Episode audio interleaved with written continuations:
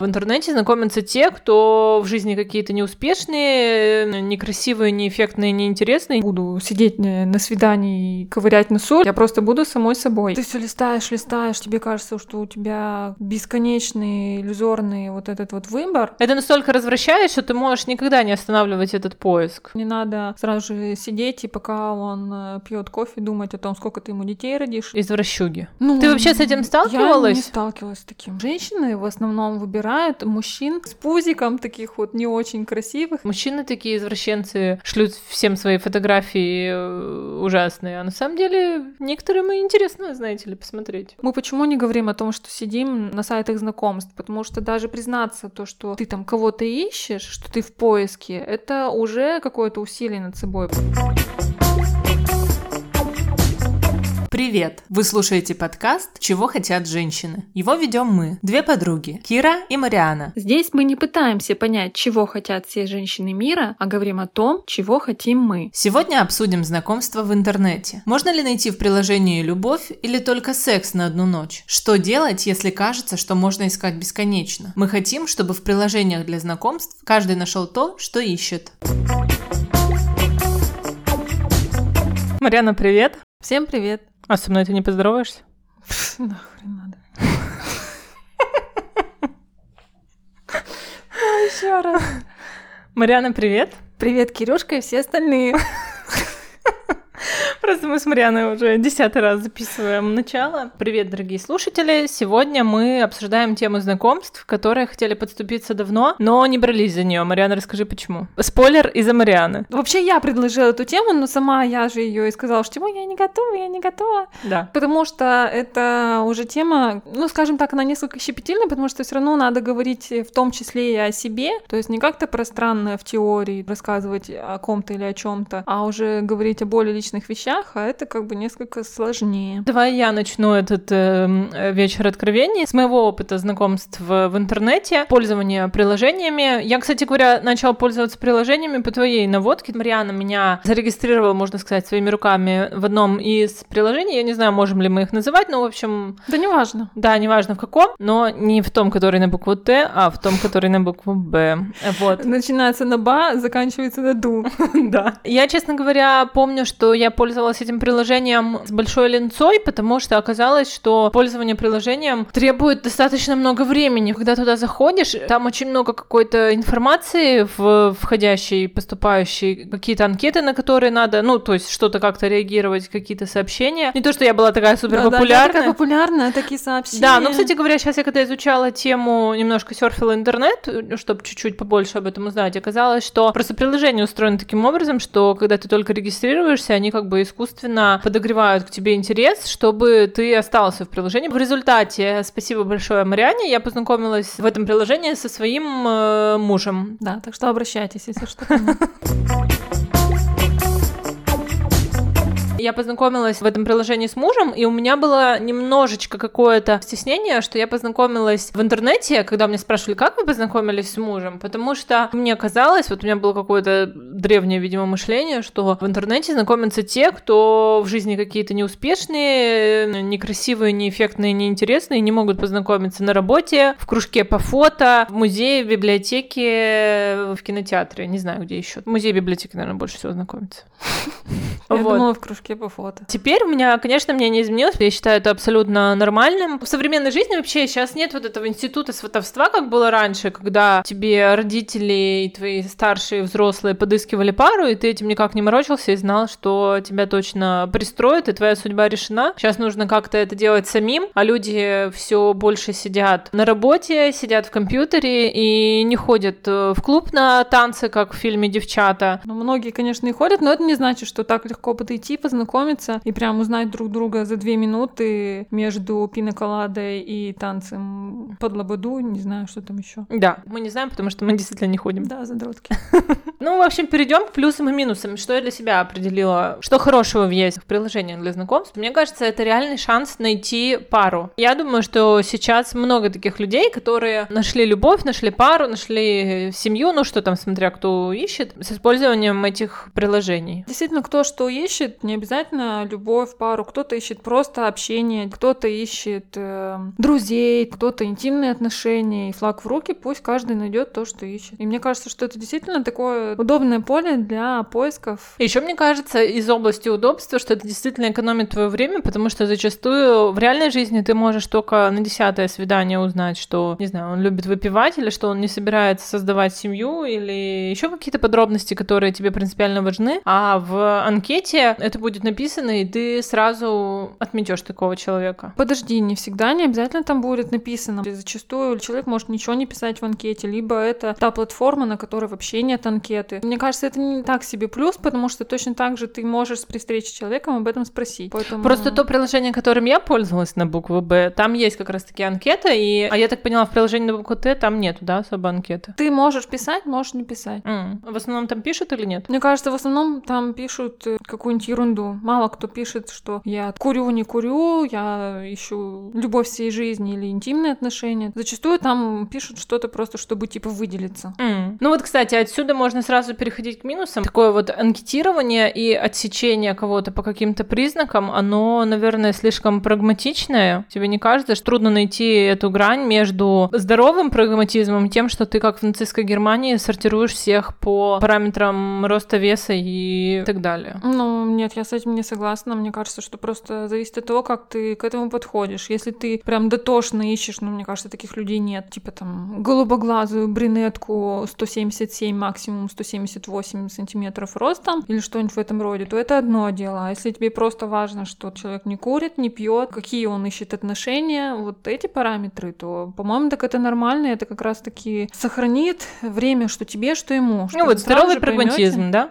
Ну да, я тоже думаю, что это скорее плюс. Но опять же, вот есть такой момент, э, слушательница написала нам письмо про свой опыт интернет-знакомств. До него еще дойдем. И она писала, что, например, если мужчина писал безграмотно, для нее это был пунктик, и она сразу не продолжала общение, потому что для нее это было принципиально важно. И я подумала, что, возможно, она отбрасывала кого-то, кто в реальной жизни, когда она бы сразу не смогла увидеть, грамотно он или безграмотно пишет при живом общении, она, может быть, его не отбросила, и, может быть, даже проявила бы симпатию, и это была бы любовь всей ее жизни, а то, что он безграмотно пишет, но это был небольшой нюансик, который бы ее не беспокоил. Это как бы дает поле для каких-то, знаешь, перекосов, такая селекция, которая в обычной жизни, может быть, и не нужна, чрезмерная. Мне кажется, что если бы ей кто-то так сильно понравился, и при этом он написал «жи» не с «и», а с «и», то она бы закрыла на это глаза, видимо, ей все равно человек не сильно был симпатичен. Ну и, с другой стороны, зависит от того, насколько он неграмотно писал, потому что если бы там совсем какая-то жесть, наверняка это бы и в жизни проявилось. Она, может, первое время бы закрывала глаза, потому что у него милые ямочки на щеках или не знаю, что еще. Но потом бы как-то она стала заострять внимание, может, на каких-то других вещах, которые ее тоже бы раздражали. Поэтому я считаю, что нет, что это нормально, и это тоже имеет место быть.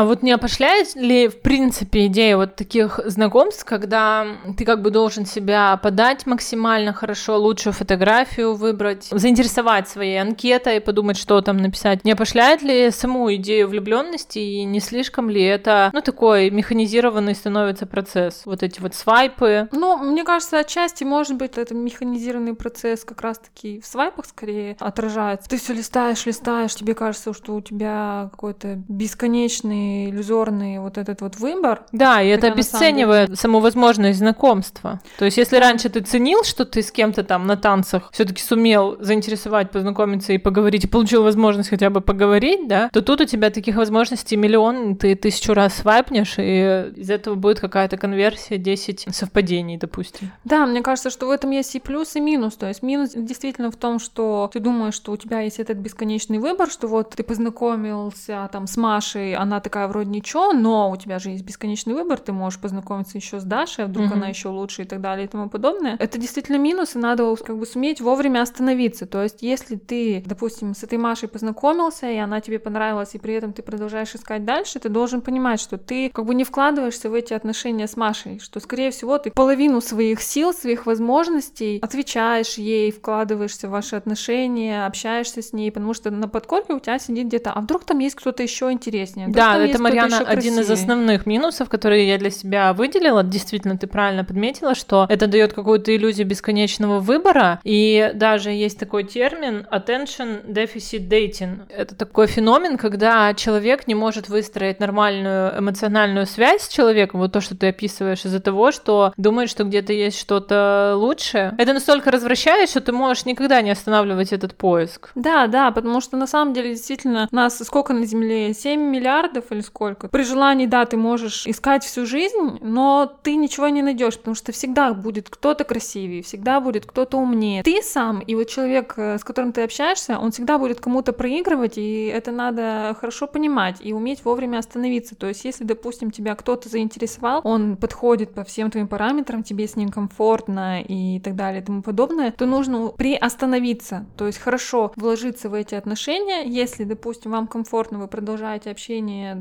то и хорошо. Если некомфортно, то ради бога ищи дальше. Ну, то есть сделать какую-то остановку, а не продолжать этот бесконечный поиск, потому что, ну, ты никогда никого не найдешь. И, кстати говоря, в одном из комментариев к статьям, которые я читала вот на тему интернет-знакомств, было сказано про этот бесконечный поиск, что если даже в теории ты встретишь человека, который, допустим, идеально тебе подходит, но ты этого не знаешь, что он прям тебе идеально подходит, ты все равно будешь оглядываться и думать, а да, может да. быть еще, то есть даже если этот священный день настанет, ты этого просто сразу не сможешь понять. Да, да, абсолютно верно. Мне кажется, что можно сказать, в том числе и плюс этого бесконечного поиска есть. Не надо подходить к знакомствам с тем настроением, что вот это вот мое свидание, оно решает мою судьбу, и вот если у меня сейчас не получится, то у меня никогда не получится. Здесь как раз-таки этот выбор играет в плюс, что если сегодня у тебя не получилось, не значит, что надо опускать руки, биться башкой об стенку, заводить себе 10 кошек, а понимать, что, ну, есть куча других людей, с которым у тебя, возможно, получится.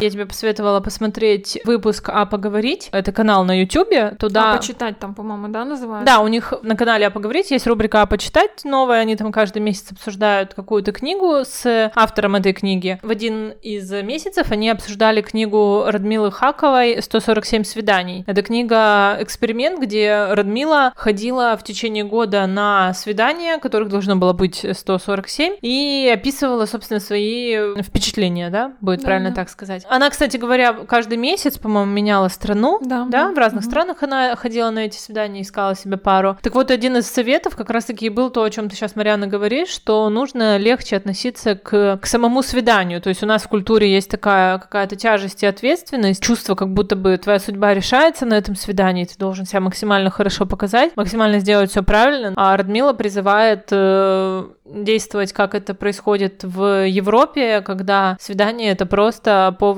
поболтать, выпить кофе, и даже если тебе этот человек не понравится, или ты не понравишься ему, это нормально, ты просто хорошо провел время. Да, есть такое, на самом деле, и не только она говорит об этом, а много где говорится о том, что надо относиться к этим встречам легче. Но с другой стороны, это ли не плюс, что мы все-таки серьезно в каком-то смысле относимся к свиданиям? Может быть, это и хорошо, может быть, не должно быть в мире так много этой легкости, когда ну вот знакомство и знакомство. Опять же, вот мы с тобой говорим про бесконечный поиск. Может быть, это один из его симптомов, когда ты, ну, там поболтал, тут поболтал, и нигде ты не напрягся для того, чтобы нигде ты не старался. Мне кажется, что все должно быть в меру. Допустим, вам не понравилось человеком, не надо сразу же, как я уже говорила, сильно впадать в депрессию или расстраиваться, что вот там все тленно, и у меня никогда ничего не получится, я никого не найду. Что нет, это вот просто один из этапов, просто еще один опыт. Но это немножко другая сторона вопроса, это скорее не бояться отказов и не бояться того, что ты можешь не понравиться, что это абсолютно нормально, и это не значит, что ты какой-то плохой, кривой и неудачник. Да. Это скорее не, не твое старание, а ответственное отношение к свиданию. Ну и, кстати, в ну, другую или, может сторону быть, это, это тоже связано. работает, что если, допустим, вы друг другу понравились, то не надо сразу же сидеть, и пока он э, пьет кофе, думать о том, сколько ты ему детей родишь, или еще там что-то да, да, в этом да, роде. Да. Ну вот я послушала эти советы, вот этот, который мы с тобой сейчас обсуждаем, и что-то там не представлять. Мне кажется, это трудно от этого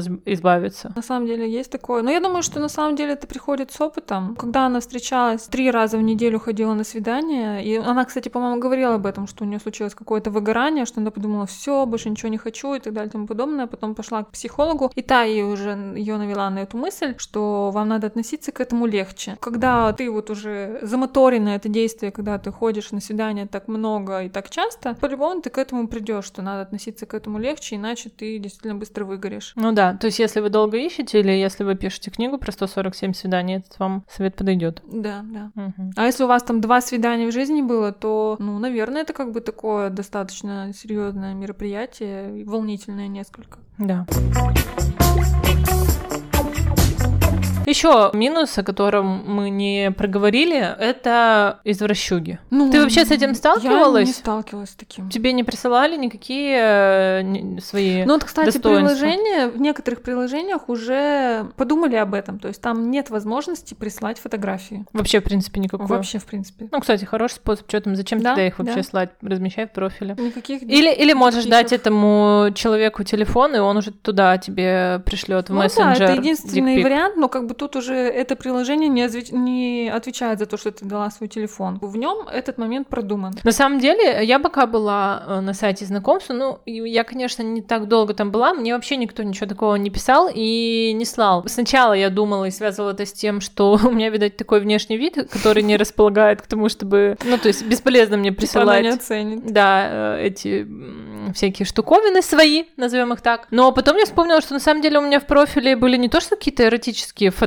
но помнишь, у меня была фотография в платье, там, с накрашенными губами, то есть как бы призывающие к тому, что можно что-то прислать. можно и прислать. Да, вот как бы, чего вы не прислали, я так ждала. Нет, ну, все равно мне ничего не присылали, и поэтому у меня нет какого-то грустного опыта на эту тему. Но есть такой опыт у нашей слушательницы, мы в Инстаграме попросили прислать истории, и вот сейчас я хочу зачитать кусочек из этой истории. С Александром было абсолютно нормальное и классное общение, и я дала парню свой номер телефона для перехода в личные мессенджеры. Если кратенько, он предложил встретиться и, видимо, в подтверждение серьезности намерений скинул мне фотку своей голой задницы. Вот, кстати, вот э, это тоже уникально в том смысле, что нам кажется, что шлют должны слать вот это, а кто-то, видишь, и... Вот, вот он такой вот необычный. Творческий подошел. Да. Общение с этим чуваком я прекратила. Надо сказать, что он тоже не писал и не навязывал связывался с вопросами, как тебе мои булки, так что там насчет встречи. Но, блин, через какое-то время я встретила его в автобусе, при этом ехал я с коллегой по работе. Мне было неловко, хотя с чего бы, как будто он мог подойти и спросить при коллеге мое мнение о его заднице. Короче, делала вид, что его не замечаю. Вечером он объявился, сообщив, что я очень милая, и он хотел бы, чтобы я села на его лицо. А еще желательно, ну, дальше тут не могу прочитать нецензурное, но, в общем, так сказать, предаться утехам в людном месте, вот так скажем. Пошалить. Пошалить, да. Чувак очень серьезный, потому что все свои намерения он подтвердил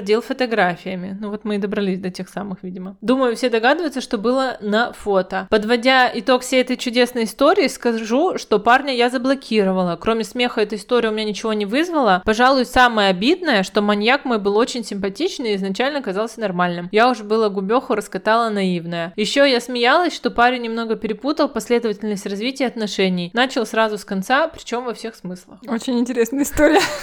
Ну а что? То есть, видишь, у нас с тобой нет такого опыта, а кому-то, видишь, задницы присылают. Да. Ну, я вообще так поняла, что часто это встречается. И, кстати говоря, я смотрела интервью, или интервью, или подкаст, наверное, интервью, кстати, вы поговорить с Андреем Бибуришвили. Да, я настолько люблю интервью, что я смотрела интервью Андрея Бибуришвили. Там ему задавала ведущая вопрос, что я, честно говоря, сто лет назад смотрела, но, по-моему, было так, что она говорит, да что, правда, ты присылал женщинам фотографии интимных мест? И он говорил, да, я присылал. И самое интересное было в этом, что он говорил, что женщины были довольны, или там женщины просили присылать. То есть вот мы все время хотим сказать, что это мужчины такие извращенцы, шлют всем свои фотографии э, ужасные. А на самом деле некоторым и интересно, знаете ли, посмотреть. Не, ну все чудесно. Я и говорю, я за то, чтобы все находили то, что ищут. Так вы сначала спросите, нужно или не нужно, или дождитесь этой волшебной просьбы. Ну, это знаешь, как холодные звонки, да, фирмы делают, то есть звонят всем подряд, и кто-то да купит их там. Пылесос Пылесос, да. И тут то же самое, то есть ты пошлешь тысячи человек, и среди них, наверное, найдется кто-то, кто заинтересован. Ну, наверное, да наверное, это имеет место быть. Да, кстати говоря, о том, что вот это как бы перевертыш, что нам кажется, что а, мужчины извращуги, а на самом деле женщина очень даже и не против. Еще перевертыш интернет-знакомств и приложений в том, что вот нам всегда устойчивая мысль у нас такая, что на 10 девчонок по статистике 9 ребят, а оказалось, что соотношение на сайтах знакомств мужчин и женщин 9 к 1 в пользу мужчин. То есть на 9 ребят одна девчонка. Представь, какая у них конкуренция. И еще второй миф, который я нашла, оказывается, разрушен. Нам кажется, что мужчины любят глазами и выбирают только самых красивых, стройных, фигуристых и так далее. А статистика показывает, что это женщины выбирают глазами. Потому что по статистике 80% мужчин конкурируют за внимание 22% наименее привлекательных женщин. А 78% женщин конкурируют за 20% наиболее привлекательных мужчин. То есть большинство женщин выбирает меньшинство самых красивых мужчин. Из 10 мужчин женщины выбирают двух самых красивых и восьмером за них бьются. Угу. А мужчинам наоборот, которых 8 оставшихся некрасивых мужчин, которых никто выбрал, бьются за двух оставшихся некрасивых женщин. Ну, это я условно, понятно. Ты поняла, в чем Поняла, суть? да, поняла. что женщины э, жестко отбирают по внешнему виду, и поэтому у них конкуренция выше становится. Угу, угу. Что ты насчет этого думаешь? Оказывается, мы думали, мужчины поверхностные и смотрят только на фото, а оказалось, мужчины не такие взыскательные и согласны общаться, и не только с топ-моделями. На самом деле, я вот всегда к этим статистическим данным отношусь с неким недоверием, потому что кто эти проводил э, исследования и так далее и тому подобное. Эти исследования проводил один из э, одно из приложений для знакомств. Ну вот только вчера я со своим знакомым обсуждала, и он мне говорил о том, что как раз-таки где-то он вычитал, исследование было, что женщины в основном выбирают мужчин, так скажем, расплывчатого телосложения, ну то есть пузиком таких вот не очень красивых и так далее и тому подобное. Именно в приложениях или по жизни? Не помню, наверное, наверное, в целом. В приложениях ведь именно своя специфика, что ты по одной, двум, трем фотографиям выбираешь человека. То есть, по сути, ты делаешь выбор зачастую чисто по внешности, тем более ты говоришь, никто не заполняет анкеты. Например, хочешь покажу тебе самого засвайпанного мужчину в 17 или 18 году, как он выглядит Ну, в давай, приложении на давай. букву Т. И спойлер, он не будет с пузиком. Нет, ну, я понимаю, что он будет, наверное, самым красивым. Было бы странно. Я с ним стала, со, своим знакомым стала спорить, потому что я с этим не согласна, и мне кажется, что действительно большинство женщин предпочтет э, красивого, ровненького Аполлона, нежели мужчину с пузиком. Ну вот, то есть женщины, оказывается, еще те поверхностные. Да, мне кажется, и мужчины тоже. Все равно, когда ты выбираешь, мы там можем выбирать только чисто по фотографии. Да, может быть какая-то анкета, но вот, например, в этом приложении, про которое ты сейчас говоришь, там зачастую нет никакой анкеты. Поэтому все выбирают, да, по внешнему признаку, а я думаю, что вполне нормально выбирать красивого, здорового и красивую, здоровую.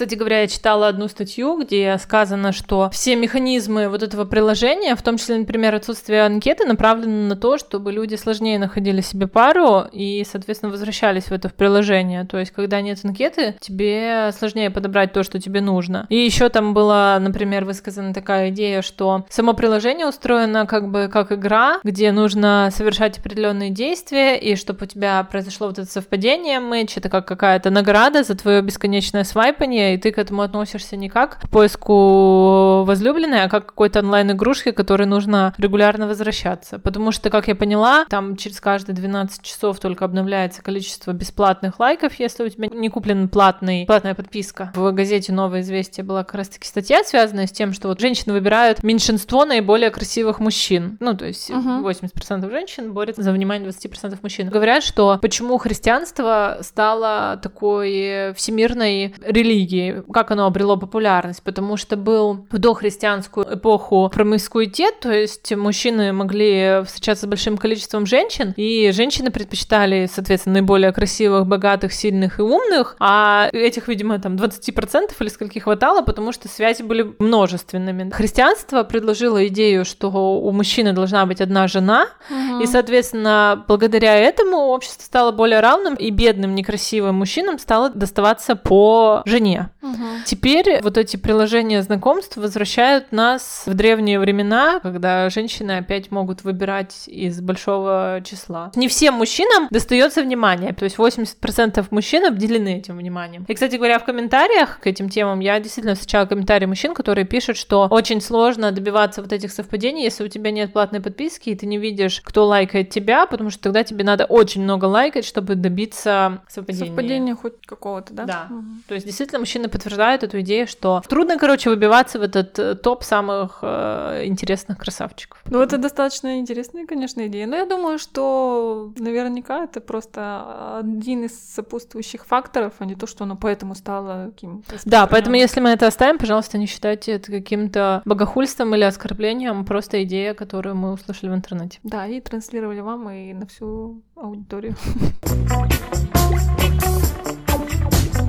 Возвращаясь э, к Радмиле Хаковой выпуску с ней, среди советов, которые она давала, помимо легкого отношения к свиданиям, она рекомендовала давать обратную связь. Она говорит, на первых свиданиях, когда я ходила, если мне что-то не нравилось, если я понимала, что человек не мой, что все его мысли, идеи вообще не про меня, или мне некомфортно из-за того, что он говорит или делает, ну, не то, что он там ее бил по голове батыгом, но в смысле, дискомфорт какой-то она чувствовала. Она говорит, что она, как приличная девочка, терпела до самого конца и вела себя хорошо. А потом, видимо, когда у нее был вот этот кризис, она переработала и стала уже давать обратную связь и говорит, когда я стала говорить правду, что я думаю и чувствую, я с этих свиданий возвращалась, ну, не с возлюбленными, не с парой, но это были мои уже друзья. Как ты думаешь, что это, это, это реально или нет? На самом деле, я считаю, и она тоже так говорит, что надо быть таким, какой ты есть, то есть себя не приукрашивать, не наряжаться там в самые красивые наряды, не сидеть с лучезарной улыбкой, когда там ты чем-то недовольна и так далее и тому подобное, то есть быть таким, какой ты есть. Вот ты да, пошла, это еще один совет. Да, угу. пошла бы с друзьями, немножко подкрасившись, вот этого вполне достаточно. У меня к этому отношение скорее более прагматичное, то есть я считаю, что надо быть таким, какой то есть, просто чтобы не тратить время ни свое, ни этого человека, чтобы сразу же, ну не сразу же, а как можно быстрее было понятно, подходите вы друг другу или нет. Да, с этим согласна. Это не значит, что я там буду сидеть на свидании и ковырять носу или что-то в этом роде. Нет, я просто буду самой собой. И действительно, если, допустим, в разговоре что-то промелькнет то, с чем я не согласна, то я тактично скажу об этом. Угу. Но при этом, если, допустим, просто я сижу и мне скучновато, или там я понимаю, что, блин, ну что-то как-то, ну вот не мое все. У меня нет такого, что я открыто скажу, что, блин, что-то мне скучно, пойдем уже. Мне показался этот совет про обратную связь каким-то странноватым. То есть зачастую я себе слабо представляю, как дать эту обратную связь так, чтобы человека не обидеть. Так вот, я тоже и говорю, что одно дело ты, если просто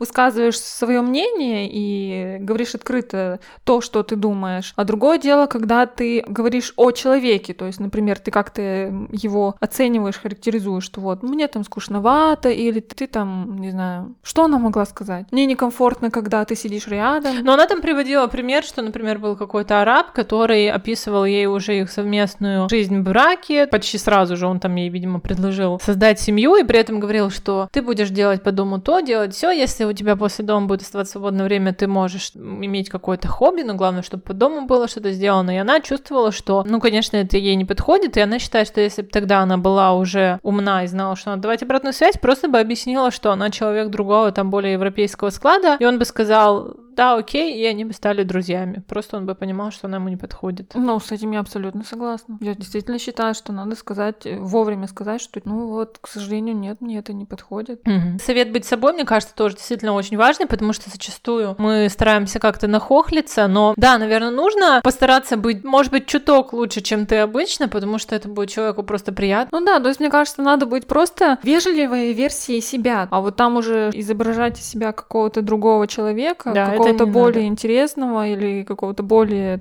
красивого. Или, да, потому что, что это, это еще ведь и неуважение будет к твоему партнеру по свиданию, потому что ты потратишь свое время и его время потратишь, пока он будет разбираться, что это были все какие-то нагроможденные замки, которые ты просто сочинил в страхе не понравится. Да, да, тут уже выбирайте для себя, что вам важнее, свое время или его время, но в любом случае вы должны понимать, что вы зря его потратите, что рано или поздно все равно вы откроетесь хорошо, не через неделю, не через две недели, окей, там пройдет год, и вдруг это все выплывет наружу, ваши эти разногласия, но это будет еще обидней.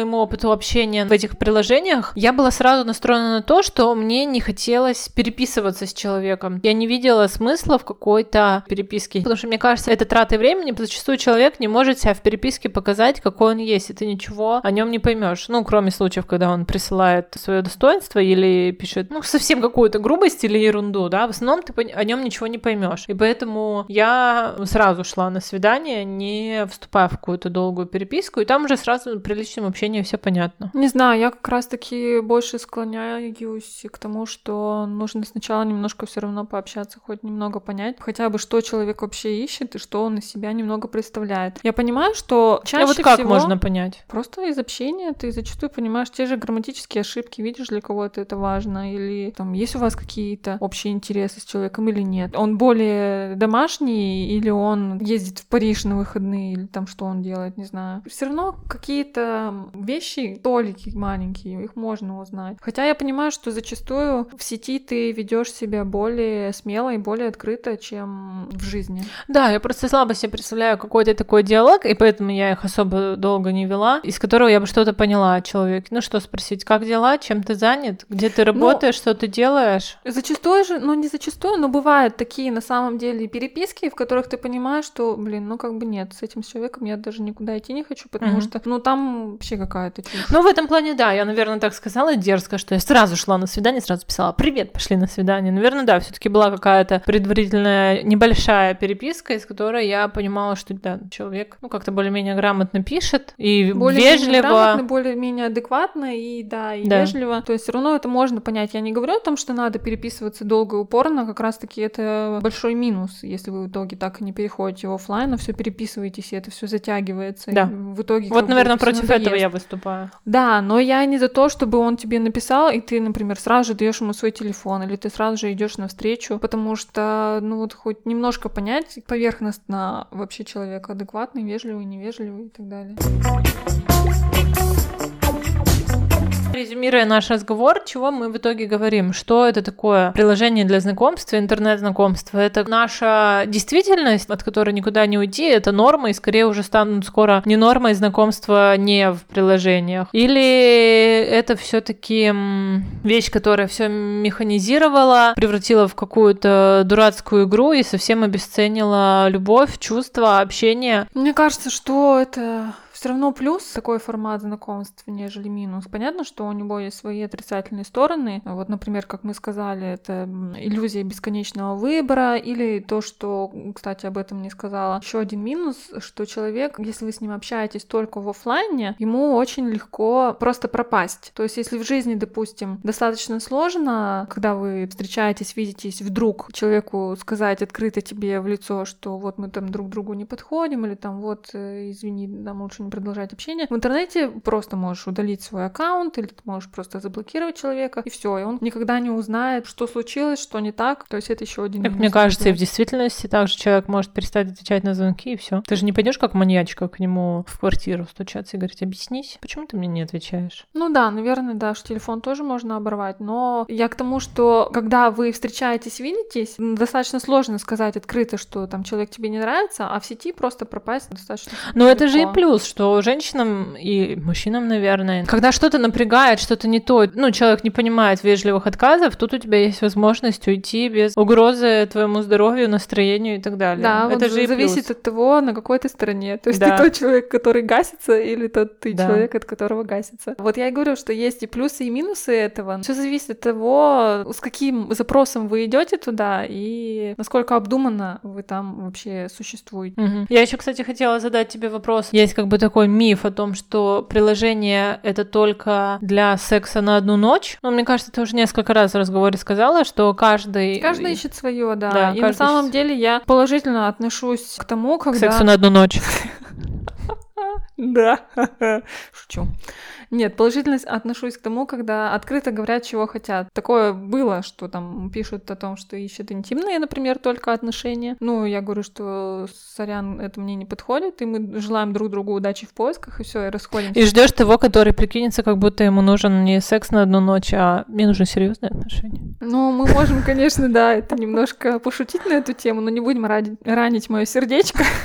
Что я все равно верю, что тот, кто ищет, он найдет. 20 раз ты скажешь, что нет, интим это не ко мне, пожалуйста, не обращайтесь, но на 21 будет человек, который ищет то же, что и ты. Самое главное идти с каким-то конкретным запросом, а не так, что... Ну, хотя кто-то же и сидит и просто так, что типа вот, я сижу просто для общения. Либо он не хочет признаваться, мне кажется, зачастую. Мы почему не говорим о том, что сидим на сайтах знакомств? Потому что даже признаться то, что ты там кого-то ищешь, что ты в поиске, это уже какое-то усилие над собой, потому что все же предпочитают делать вид, что все хорошо. Вот я такая свободная, самодостаточная единица, и мне никто не нужен, а втихаря под подушечкой, под одеялком сидит и листает Тиндер. Я, кстати говоря, вычитала в этих комментариях, что, например, у некоторых женщин, может, и у мужчин тоже, есть цель зарегистрироваться в Тиндере просто, чтобы понять, скажем так, спрос на себя, то есть понять, красив вот, кстати, ли ты, да, хорош. Я еще тоже хотела сказать, что кто-то регистрируется, может быть, для повышения своей самооценки. Мгм, мгм. Да, на самом деле, я думаю, что запросов, с которыми люди туда приходят, на самом деле достаточно много. Просто я думаю, что лучше открыто говорить о своих запросах. Ну, если тебя, по крайней мере, спросили, открыто говорить о том, что ты ищешь. В общем, мы скорее думаем, что это удобный инструмент для достижения любых целей. Если ты ищешь секс на одну ночь, что ты найдешь то, что ты ищешь. Или если ты ищешь серьезные отношения, наверняка есть такой же человек, и не один, который тоже их ищет. И вам просто проще соединиться в современном мире. Да, я думаю, что да. Желаем вам успехов в ваших знакомствах в интернете, если вы знакомитесь. И если вы еще не нашли свою любовь, желаем вам ее найти. Присоединяюсь к пожеланиям. И еще в конце, прежде чем мы попрощаемся, пожалуйста, подписывайтесь на наш Инстаграм, подписывайтесь на нашу группу ВКонтакте. Там мы всегда размещаем интересные цитаты, проводим конкурсы, кстати. Скоро мы будем проводить конкурс, разыгрывать классную книгу. Это будет со следующим выпуском. Еще у нас есть наш YouTube-канал. Подписывайтесь. Если вы смотрите это в каких-то подкаст-приложениях, тоже подписывайтесь, пишите комментарии. Вам это не трудно, а нам это очень радостно и приятно. Не устаем это повторять. Будем рады любой обратной связи, потому что это всегда очень интересно и полезно. Да, вот мы, например, с Марианой, ну, я, например, точно, не знаю, как Мариана, я раньше была такая невидимка в интернете, то есть даже если мне что-то нравится, я почти никогда не писала комментарий, я была такой наблюдатель из кустов.